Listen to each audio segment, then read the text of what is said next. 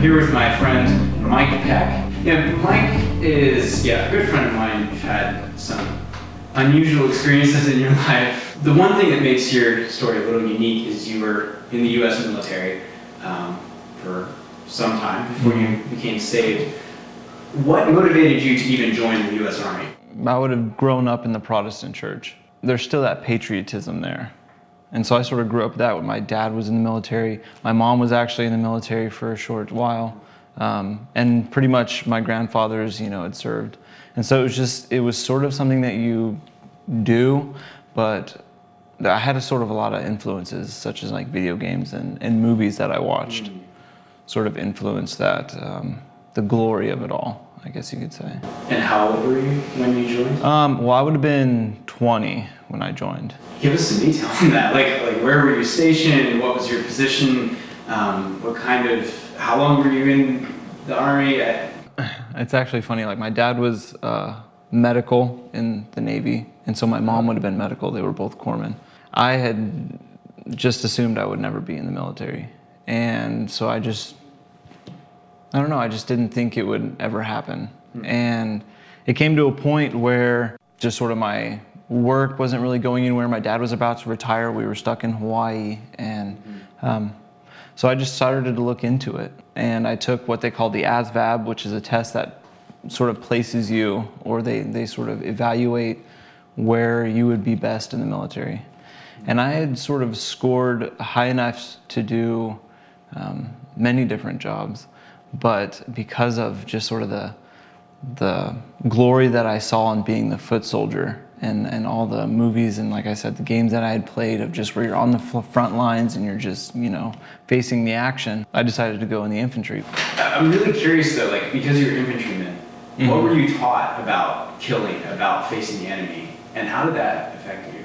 I, I remember struggling with that a little bit because of this love your neighbor, and that was one thing, and thou shalt not kill, and, and certain things like Wait, that. so, so you you would still at this point like I'm still a Christian, but yet but yet I'm a you know an infantryman. Yeah. Like, Yeah. did- didn't you feel any kind of contradiction? That's or, yeah, that's the thing. Is like I would go, Oh, and, I would go wow. and shoot in training, and I went along with it. But then at night, it was sort of like this wrestling. I always remember sitting in my bunk, just sort of thinking about like, okay, well, mm-hmm. they're saying this is right, but for some reason, like, is it? Like, why isn't it fully matching up with what I'm reading in Scripture? So tell us about where you were deployed to, how many times, and, and also Mm-hmm. like what year would have this been at, at, this point? Uh, I first would have been deployed in Iraq.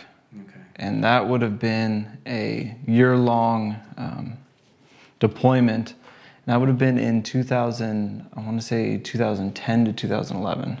Our mission was more to what they called wind in the hearts and minds. You know, we had come mm-hmm. through there and destroyed so much, so now we were trying to rebuild and sort of help them get back on their own feet. And that was one of the big things. So I didn't necessarily see much of the firefights, but I had done that for a year and saw a few things.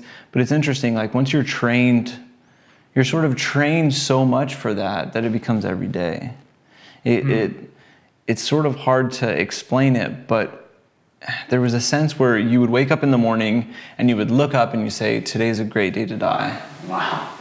And that Did you actually believe that? Like, well, yeah, like there's a sense where you you do start sort of. I mean, part of it is you have to let go of the fear, otherwise the mission's not going to get complete. Mm-hmm.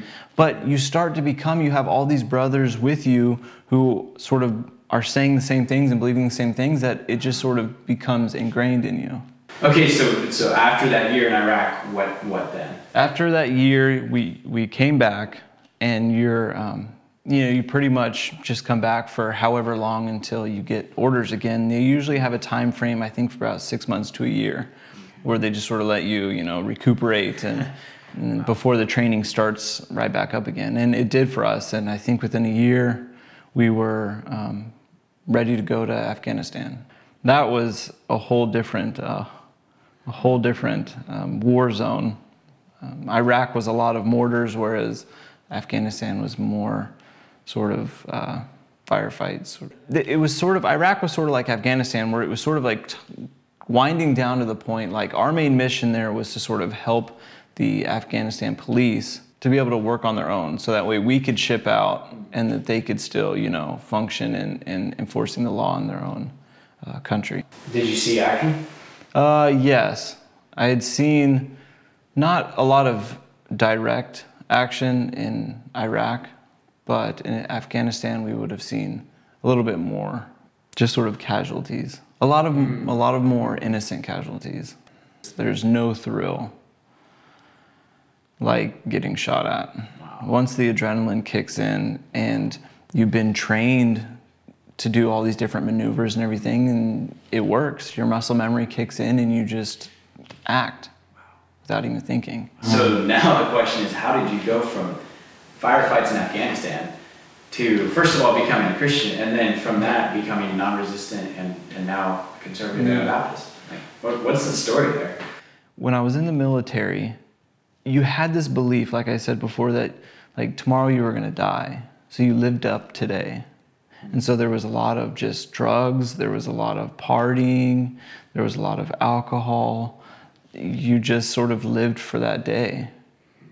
And yet, at the same time, I would have professed still that I was a Christian and I would have believed that the Lord was um, watching over me in the battlefield. Very, very thankful that the Lord, um, one, didn't ever put me in the position to take another man's life, uh, but two, that I, I was able to live through all that and, and be where I am now. But it was Afghanistan that I would have sort of had my change of heart and, and sort of started to reevaluate everything that I had believed. So we were close to um, coming home. My position at that point was I was just pretty much pulling security.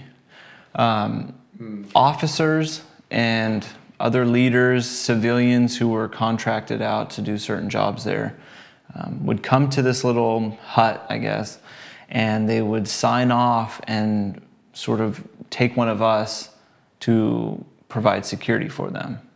Okay. Since we were the combatants, you know, it was it was our job to sort of go with them and make sure they they weren't doing anything um, that would put them in harm's way or be there in case something did happen. We were going to get ready to leave, and I remember talking to this photographer, this combat photographer, who was just always around. If we were there pulling security, then she was probably there taking pictures of, of whatever was happening. And uh, we had said hi to her, and she said, "Oh, you know, I'm going out to to take photos of this training." And you know, we just went, "Okay, you know, an average day." We had went and pulled security for some aircraft um, contractor, and next thing you know, we hear this explosion, and that was sort of. I mean, you always hear explosions. And so I get up and I go out to just sort of make sure, just see what's happening. And, you know, there's a big plume of smoke, but again, it was sort of, it happens all the time. So within the next hour, we pack up and we start heading back um, from that job. And as soon as I get back, uh, people are, are running around frantic and yelling. Nothing had happened there, and I no one was giving me any information. And we just knew after a few minutes that something had happened to one of our soldiers, and we didn't know who it was. And a few minutes later, we see this truck pulling in, and it is going at full speed and just hits the brakes and right next to us. He opens the door, and this body just falls out, just limp. And I knew the moment I saw just I saw that that the person had passed. And sure enough, it was the woman we had talked to, the photographer that we had talked to. And so we get her out of the truck, we get her ready, and, and they start performing CPR. And we're calling in the helicopter, waiting for it to show up. Finally, it showed up, and we um, put her up into the helicopter. We knew she was gone, um, but it that that changed me in the sense that we were a few months from going home. She had just talked to her husband and her daughter, her only daughter, and just about how happy she was and how happy they were. They, they just couldn't wait. We were a few months from leaving. And it was just all those things just sort of hit me. And I started to just sort of think back and say, how could this be something that Christ would want? And I had struggled with that for a long time. And I couldn't tell any of my brothers because if you start showing any signs of weakness, or if you even give a hint that you're not going to back them up in a firefight, it's that's trouble. So finally I broke and I had talked to my dad who had retired from the Navy and I didn't I assumed he was still patriotic and so even talking to him was a little scary. Well, at that time, he had been going through his own journey and, and, and discovered non resistance and sort of ran into Anabaptists, and that's where he would have learned listening to Dean Taylor. I had sort of just told him everything, everything I was feeling. This just doesn't seem right. And to my surprise, he said, Oh, hey, well, guess what? Here's the journey that I'm on. No way. And he started giving me all this stuff. And I'll tell you the biggest thing for me was this idea and concept. And it's so mind blowing, but it's just reading the Bible for what it says. For me, the churches that I had gone to, it was sort of you would bring your Bible with you, and sometimes you wouldn't even open it, and you just look up at the projector, and the pastor would put, you know, uh, some scripture on, but he would tell you what it means. And so I guess I sort of got used to that, always trying to find a translation for what I was reading, as opposed to just reading it for what it said. And just that concept opened my eyes. To think that thou shalt not kill means thou shalt not kill was just sort of mind blowing for me. But another thing was was it was so freeing. Right there, while I was in Afghanistan, I had I remember got down on my knees and, and sort of rededicated my life to Christ. And the most interesting thing was shortly after that, we had to give up all of our weapons because. We have to get back to the states at the same time all of our weapons do. Well, they go by ship, so it takes a lot longer for them to get back. So it was so great that I was so terrified of how am I going to do this? Here I am in a war zone. My job is to kill people, and now I've had a change of heart. It was taken out of my hands. I didn't have to worry about it. So there's a couple of questions. Obviously, like what did did did your fellow soldiers find out about these beliefs? Did your commanding officers? Um, and just with all of that, what were the challenges you faced? I mean, you're in Afghanistan, you know? Yeah. and you're and you're reading scripture and it says, "Love your enemies." Like that's Mm-hmm. very, um, yeah. U.S. military is probably not going to be too happy about that. What what happened? Well, like I said, I had pretty much kept it in a sense to myself as opposed Okay. to my, my parents. But when we did get back and I was out of the war zone and I had nothing to, you know, worry about in that sense, my contract was coming to an end. I had six months left. As when I started to tell people, because I had assumed they're okay, well, I'm gonna get out of this, go home, and just sort of go into the Anabaptist church. Telling my my friends that, they just they thought I'd lost it. I think. Um, obviously, they poked fun. Um, like you said, that brand of that band of brothers, we always want what's best for them, you know, for each other. With my friends, no, it wasn't too bad. And of course, my family had already um, made this uh, switch, I guess, or become join the Anabaptist Church. So, so let's bring it home to something a little more practical. What would you say to someone who's, who's in the military or thinking of joining the military or, or maybe even knows someone in the military? What would you say to them who, who's maybe struggling with some of this? Um, what's your advice? So I, I guess for someone who's in already, I'd have to say just sort of look at look at what you're doing, and are you really able to do what you're doing to the glory of God? Um, for those who are thinking about it,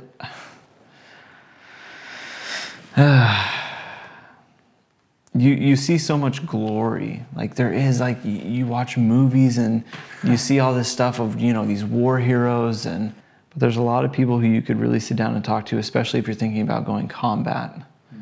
That could tell you some stories, and and you you.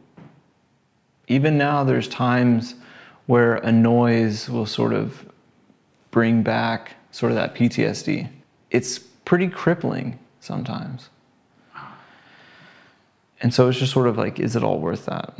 Wow, well, thank you for sharing your story and your journey, um, some of the things you learned along the way. And thank you everyone for watching.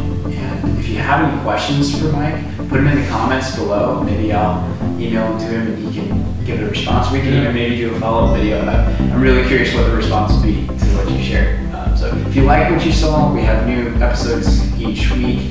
And uh, yeah, come back for more content like this. And we will see you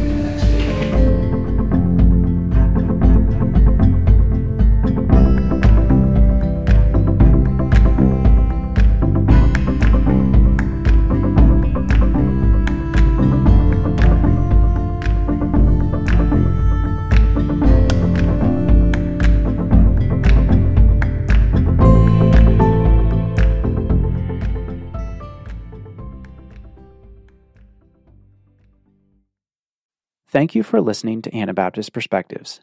Your listening and sharing this with friends helps more people find our episodes. A special thanks to all of you who support Anabaptist Perspectives financially. We are here because of you. If you haven't had the chance to give yet this year, would you consider making a year end donation? You can donate on our website or by check. Thank you so much for listening and supporting Anabaptist Perspectives. Thank you for joining us for this episode. We invite you to join our monthly partner program. Monthly partners are key to the financial sustainability of Anabaptist Perspectives. Partners also gain access to bonus content, including our exclusive podcast where we respond to audience questions and comments. Sign up at AnabaptistPerspectives.org.